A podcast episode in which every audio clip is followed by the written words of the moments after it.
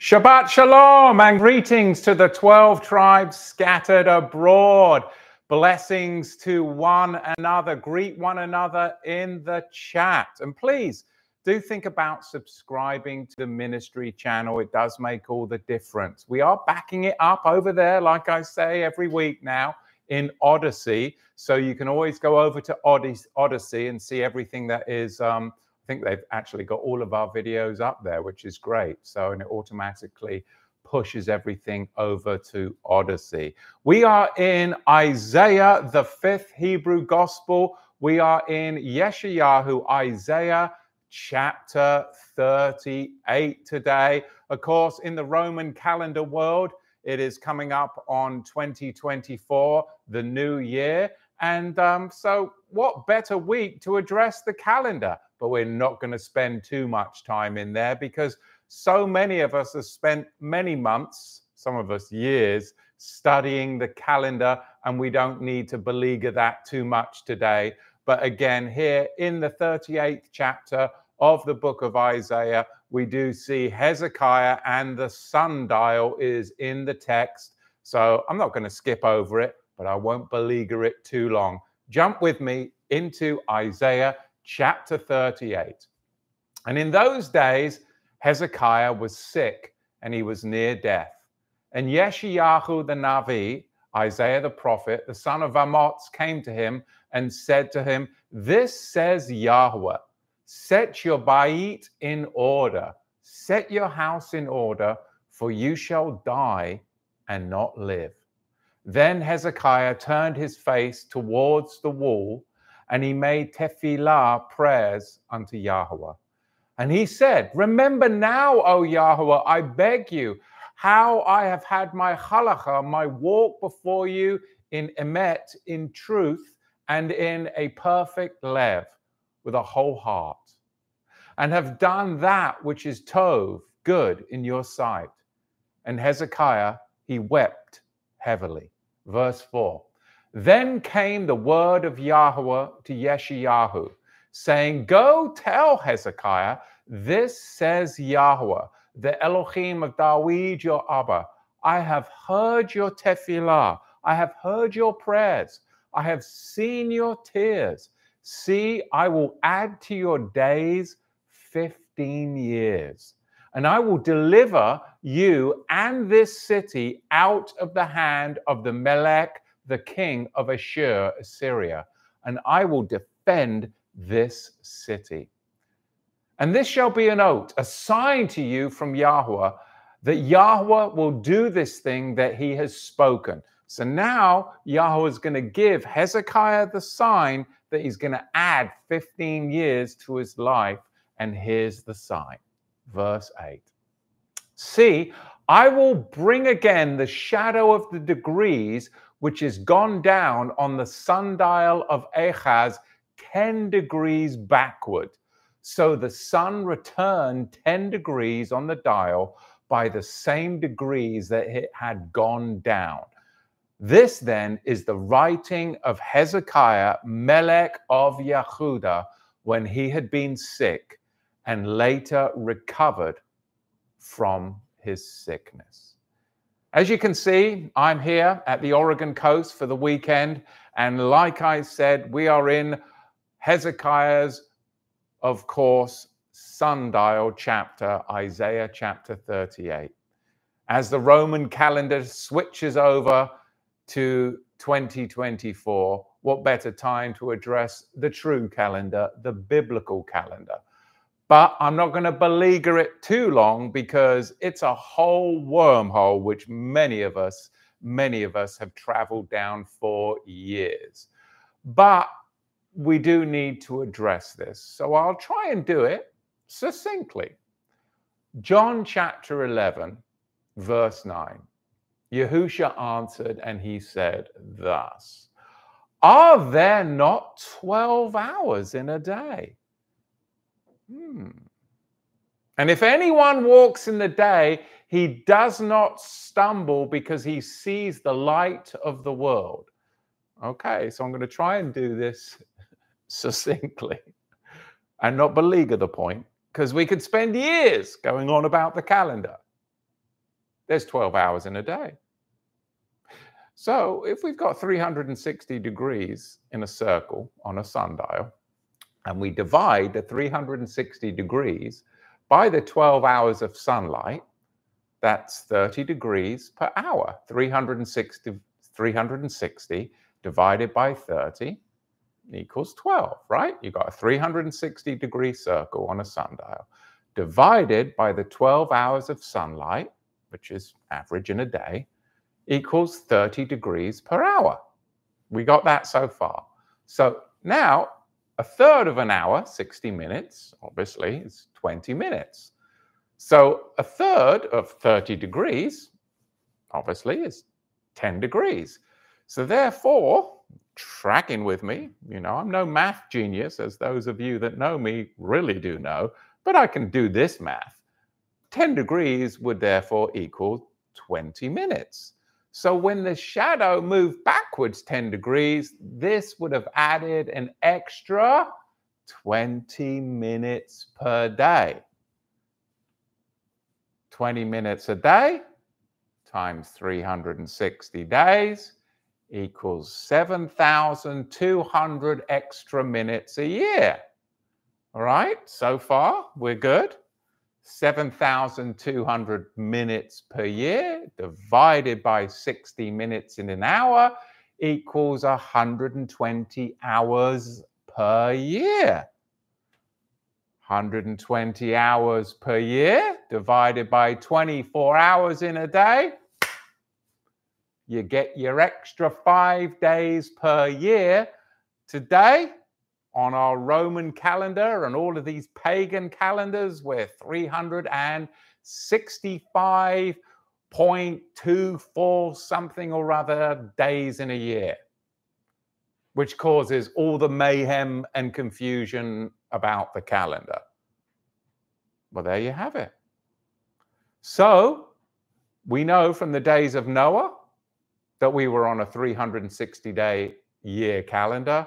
And we know from the book of Revelation in the prophecies that we will be one day returning to a 360 day in a year calendar. How did the extra five and odd days get added? By, of course, the sundial right here. I've just given you Matthew's crazy math, and that's my teaching on the calendar in under three minutes. I hope you like it. Now we can move on into the main body of the text, which I really enjoyed. Look at verse 10. Before I jump into verse 10, I'm going to jump back over to the chat and see if I've lost some of you or if you're upset at me because I didn't do enough calendar calculations. How are we doing so far? All right, I have to put my glasses on so I can read the chat here. We okay? All right. Diesel grandma, um, grandpa, grandma loves it. Good, good. Carlos, you've lost me. Of course, I've lost you. Matthew's math loses most people, including myself.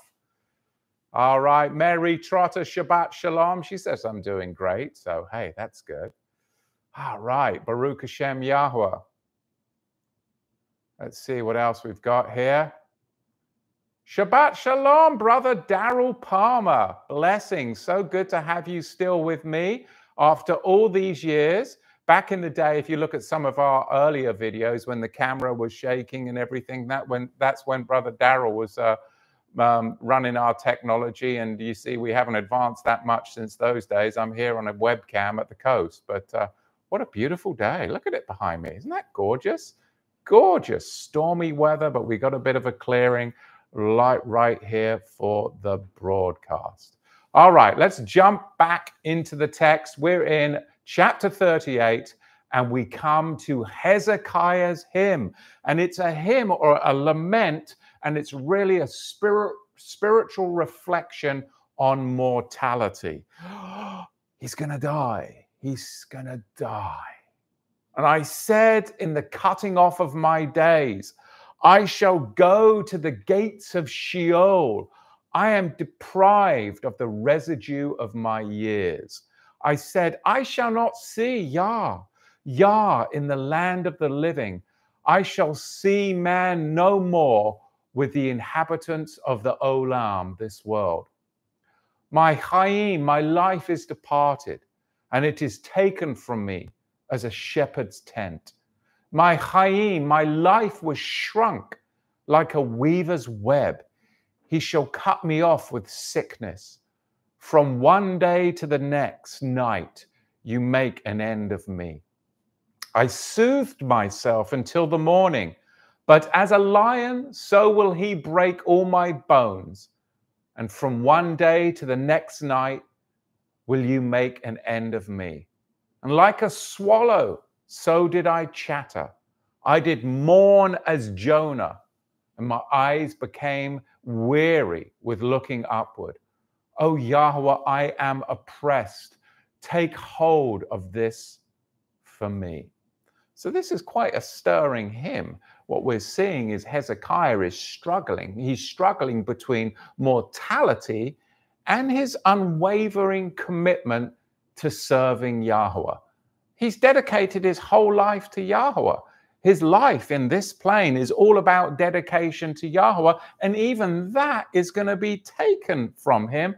And it seems the one whom he's dedicated his life to is the very one that is going to take his lives. So Hezekiah, he's in the depths here of introspection. And we can see that there's a tapestry that's being woven, and it's a tapestry of metaphors that weave through his struggle with the brevity or the shortness of his life.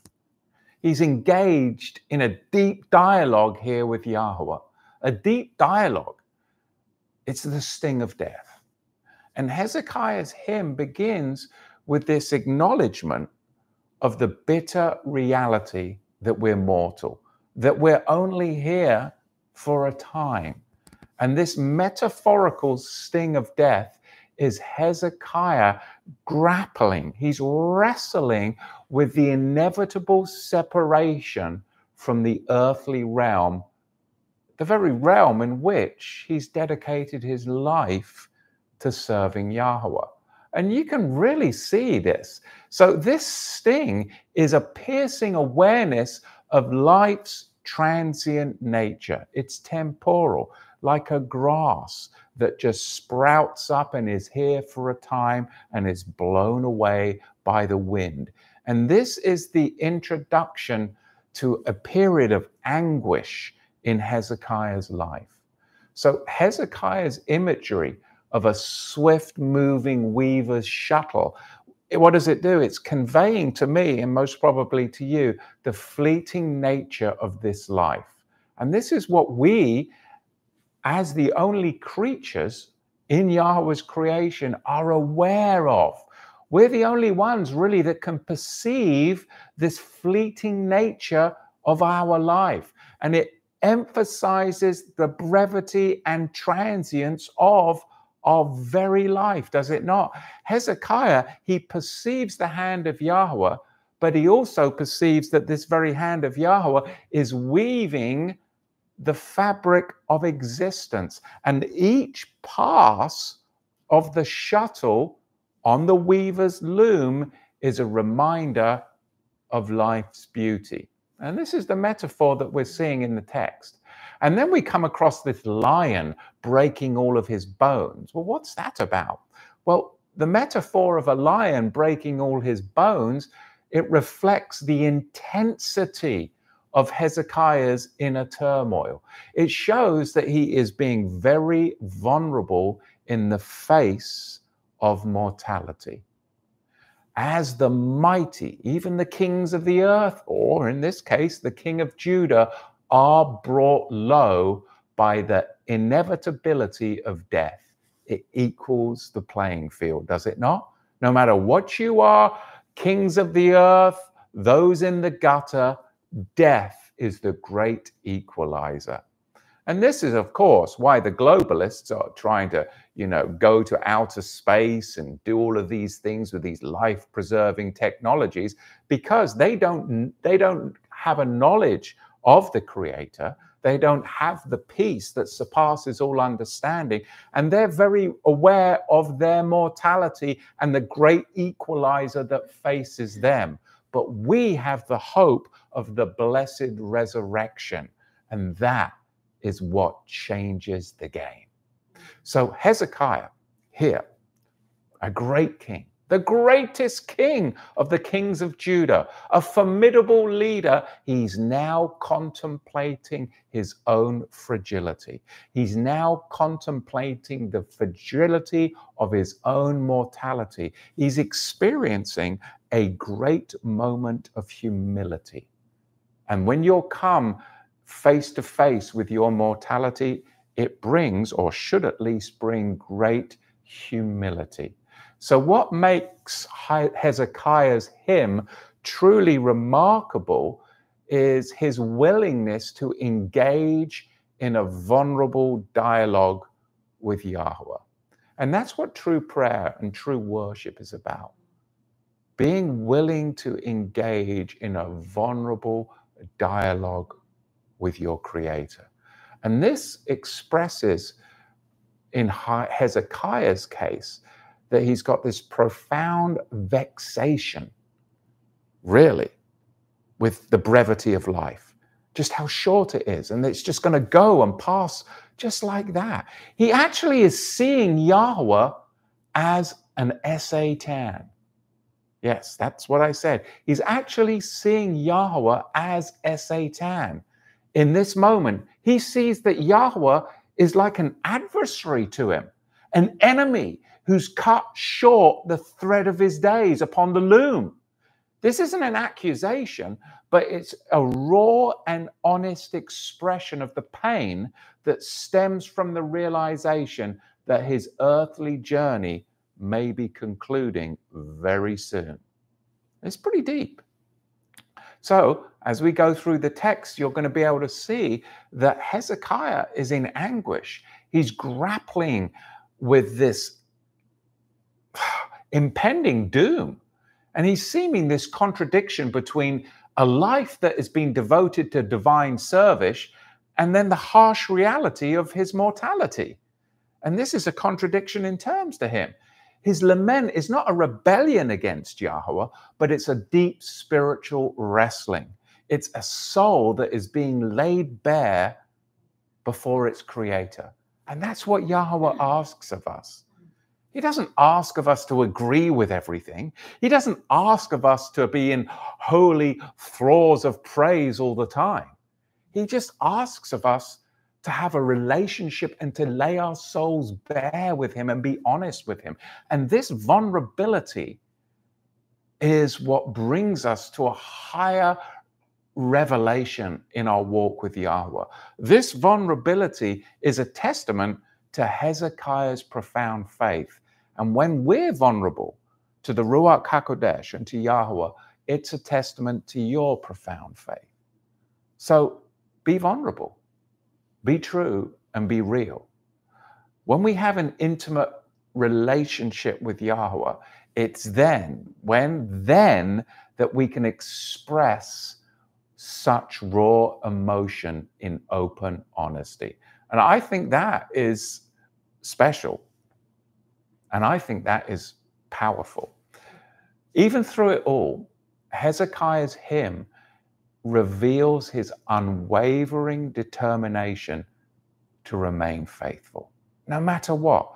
No matter what, I will remain faithful. If I fall on my face in the miry clay, I shall get back up and remain faithful to my Creator. If I go straight to the left or straight to the right, I shall come back to the narrow path and remain faithful to my Creator. And I shall pray and make prayer in earnest openness and truthfulness. That's what he asks. He acknowledges that sometimes in life there is bitterness. And he is now experiencing a bitter cup which he must drink. But guess what? He surrenders himself to it and he surrenders himself to the will of Yahweh. Is that not what Yahusha did in the very garden? He surrendered himself to the bitter cup that he must drink. And it was all about mortality. and facing and accepting this brevity of life in which we exist. And this isn't some kind of resignation to the fate of death, but it's a conscious choice to abandon himself completely to the divine purpose, painful as it might be. Are you willing to do that? Are you willing to completely abandon yourself to the divine purpose that Yahweh has in your life, even if it at times may be painful? That's a question in which we all must struggle.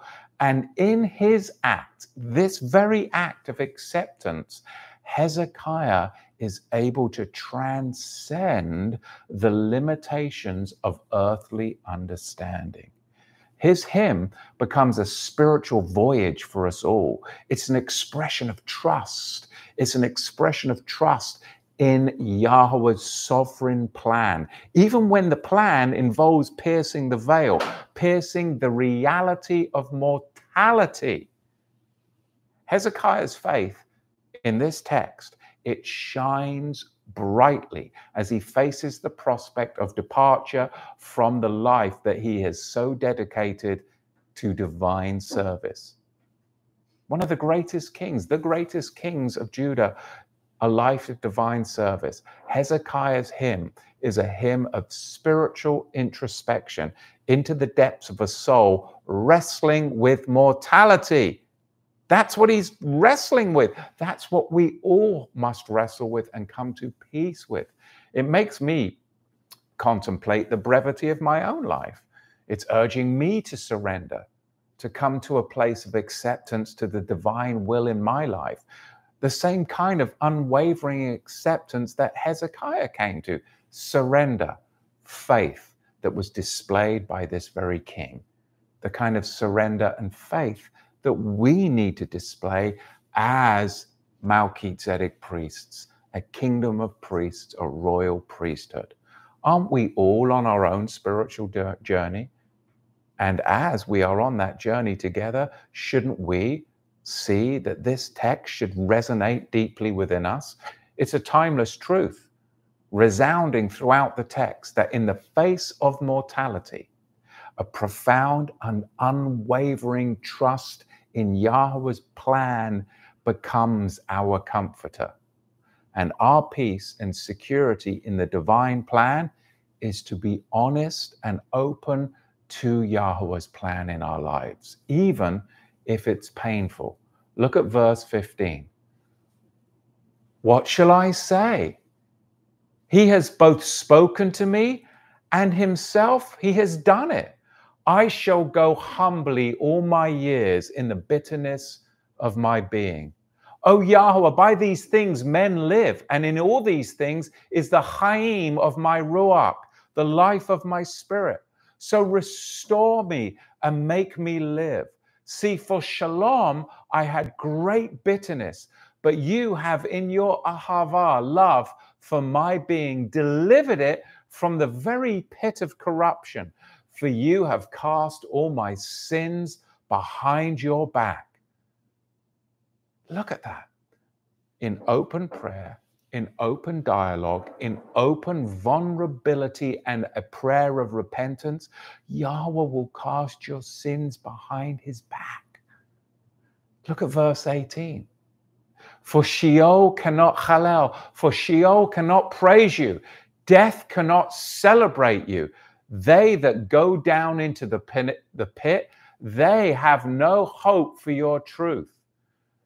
We come to the pit of corruption, Sheol, which is juxtaposed with the resounding praises offered only in the land of the living, because the dead know no one.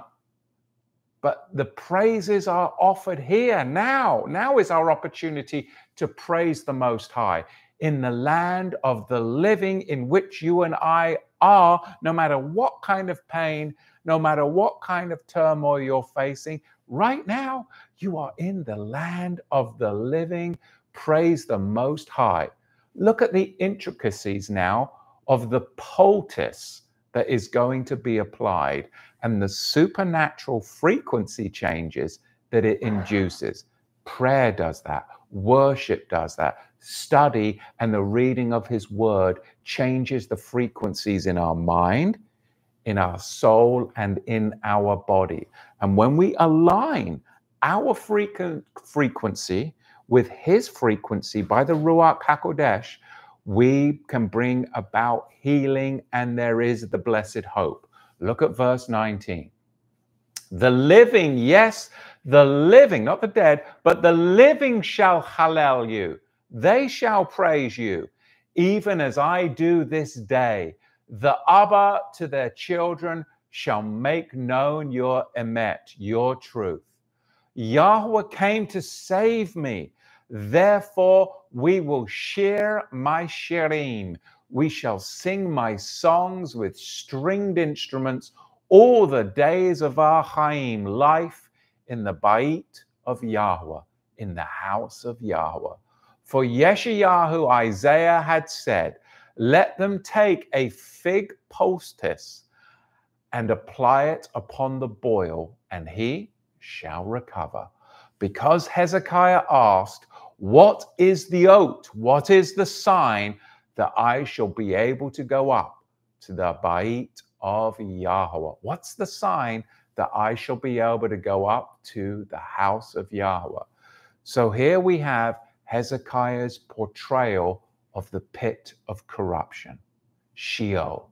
And it paints a picture of the profound darkness and despair that pervades the realm of the departed.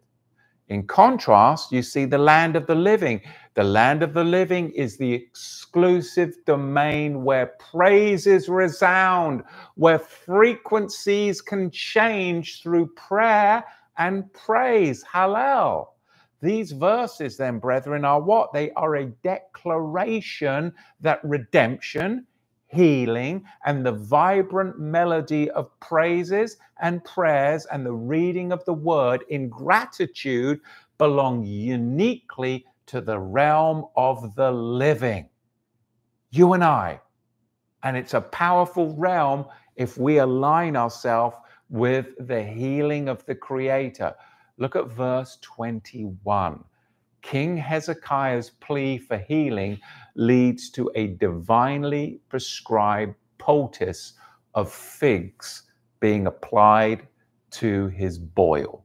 And we know, you know, those of us that like to look at health and the remedies, natural remedies, figs are known for their anti inflammatory properties. They're rich in nutrients and they've got potential wound healing capabilities. Many of Yahweh's creations, his plants, there's remedies. Now, this poultice, when applied, it would have served as a medicinal agent for sure and it would have addressed you know physical symptoms and brought some comfort and maybe promoted an over, overall sense of well-being and maybe some kind of pain relief at the time.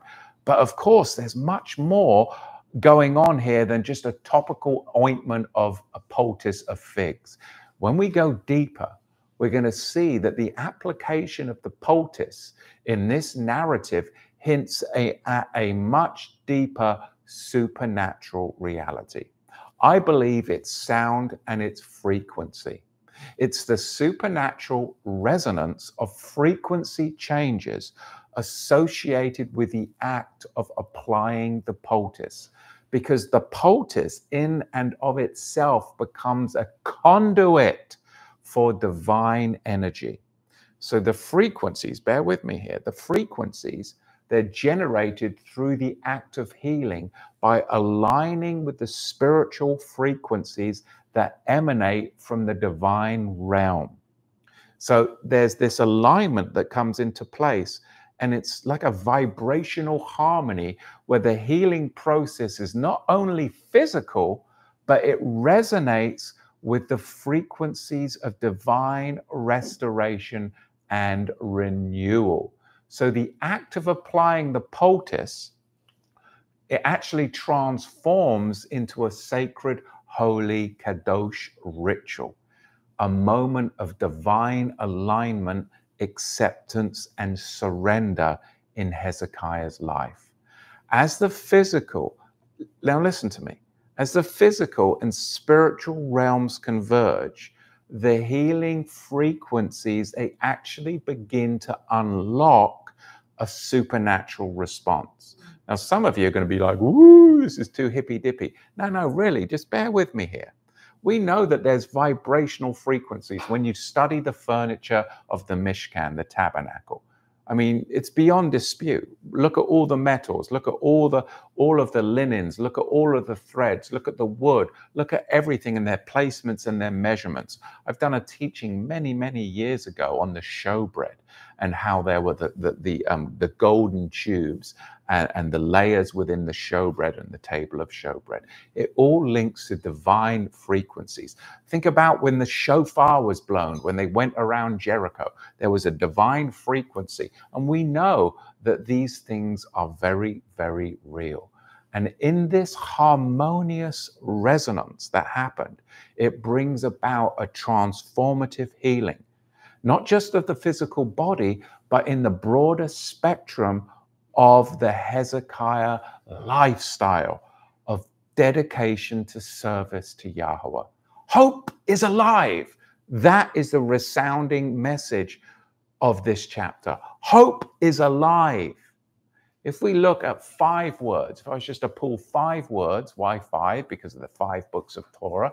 Thought that was a good number. I like that. Kind of set well with me. I'm going to look at five words from the text that I think have a paramount importance and unlock just the essence of what this message is really about. So, five words that I believe today are of paramount importance in the text. Number one, of course, would be in verse two tefillah. Tefillah, prayer. Then Hezekiah turned his face to the wall and prayed to Yahweh. The second word of paramount importance is in verse 17 chesed, grace. Behold, it was for my welfare that I had great bitterness, but in love you have delivered my life from the pit of destruction. For you have cast all my sins behind your back. The third word in verse 2 Selah, rock. Isaiah chapter 38, verse 2. Then Hezekiah turned his face to the rock, the wall, and prayed to Yahweh.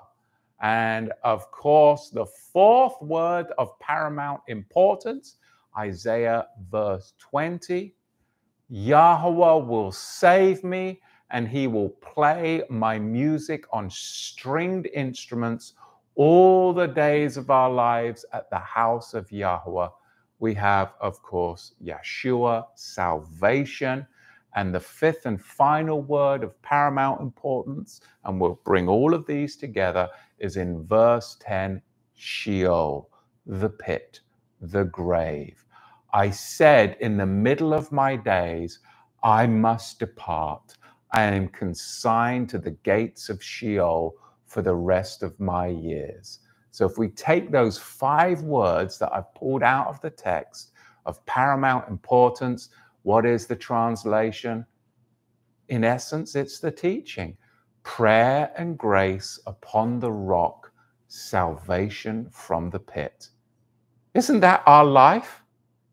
Isn't that what makes us different than the globalists? Because if death is what evens the playing field, then what is it that gives us the advantage eh, against the secular man? It's this that we pray. And when we pray, we receive the grace from the rock, and salvation comes into our lives and delivers us from the eternal pit. That's the blessed hope prayer and grace upon the rock, salvation from the pit. The life of hope. These words weave a conclusion that echoes the essence of Isaiah chapter 38, where prayer, grace, the rock, salvation, and the pit, they are all interwoven and they all intertwine in the divine tapestry of hope, of healing, and the triumph of life over death. This is to encourage you. This is to encourage me. Isaiah 38, it closes with Hezekiah's reflection on his experience. And what an experience! He moves from the brink of Sheol, the pit of corruption, to a declaration that the living, not the dead, they will praise Yahweh. So this shift, it symbolizes his triumph of hope over his former despair.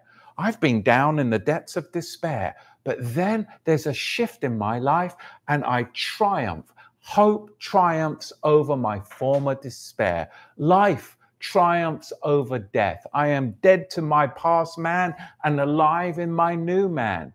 It's a testament to the enduring nature of Yahweh's act of redemption in my life, in your life.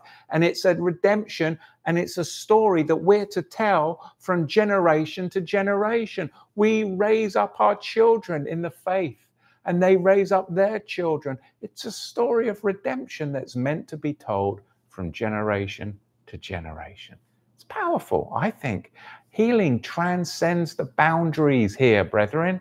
It transcends the boundaries of the physical. It transcends the boundaries of the spiritual. There's a definite synergy between the medicinal properties, for sure, of the poultice and the supernatural frequencies associated with coming into divine alignment. It's divine alignment and acceptance, being at one with our Creator. In this convergence, healing becomes a holistic process.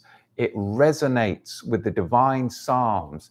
It reverberates through song and prayer, and it only comes from the land of the living. There's a definite interplay in this text between the natural and the supernatural.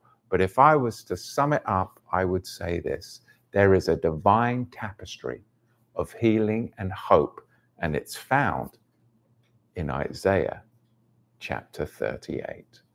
That's all I've got for you. It was kind of a short, short teaching today. I could have gone on for years with just the first 10 verse and wigged out on the calendar, but I chose not to do that because I've spent way too many years wigging out over the calendar, and now it's your turn to wig out. I'd rather focus on divine healing, the divine tapestry of hope. I hope this teaching was a blessing to you. Let me bounce back over here on the chat and see if anybody has anything they'd like to say. Otherwise, I'll catch you live, Yah willing, next Shabbat at the same time.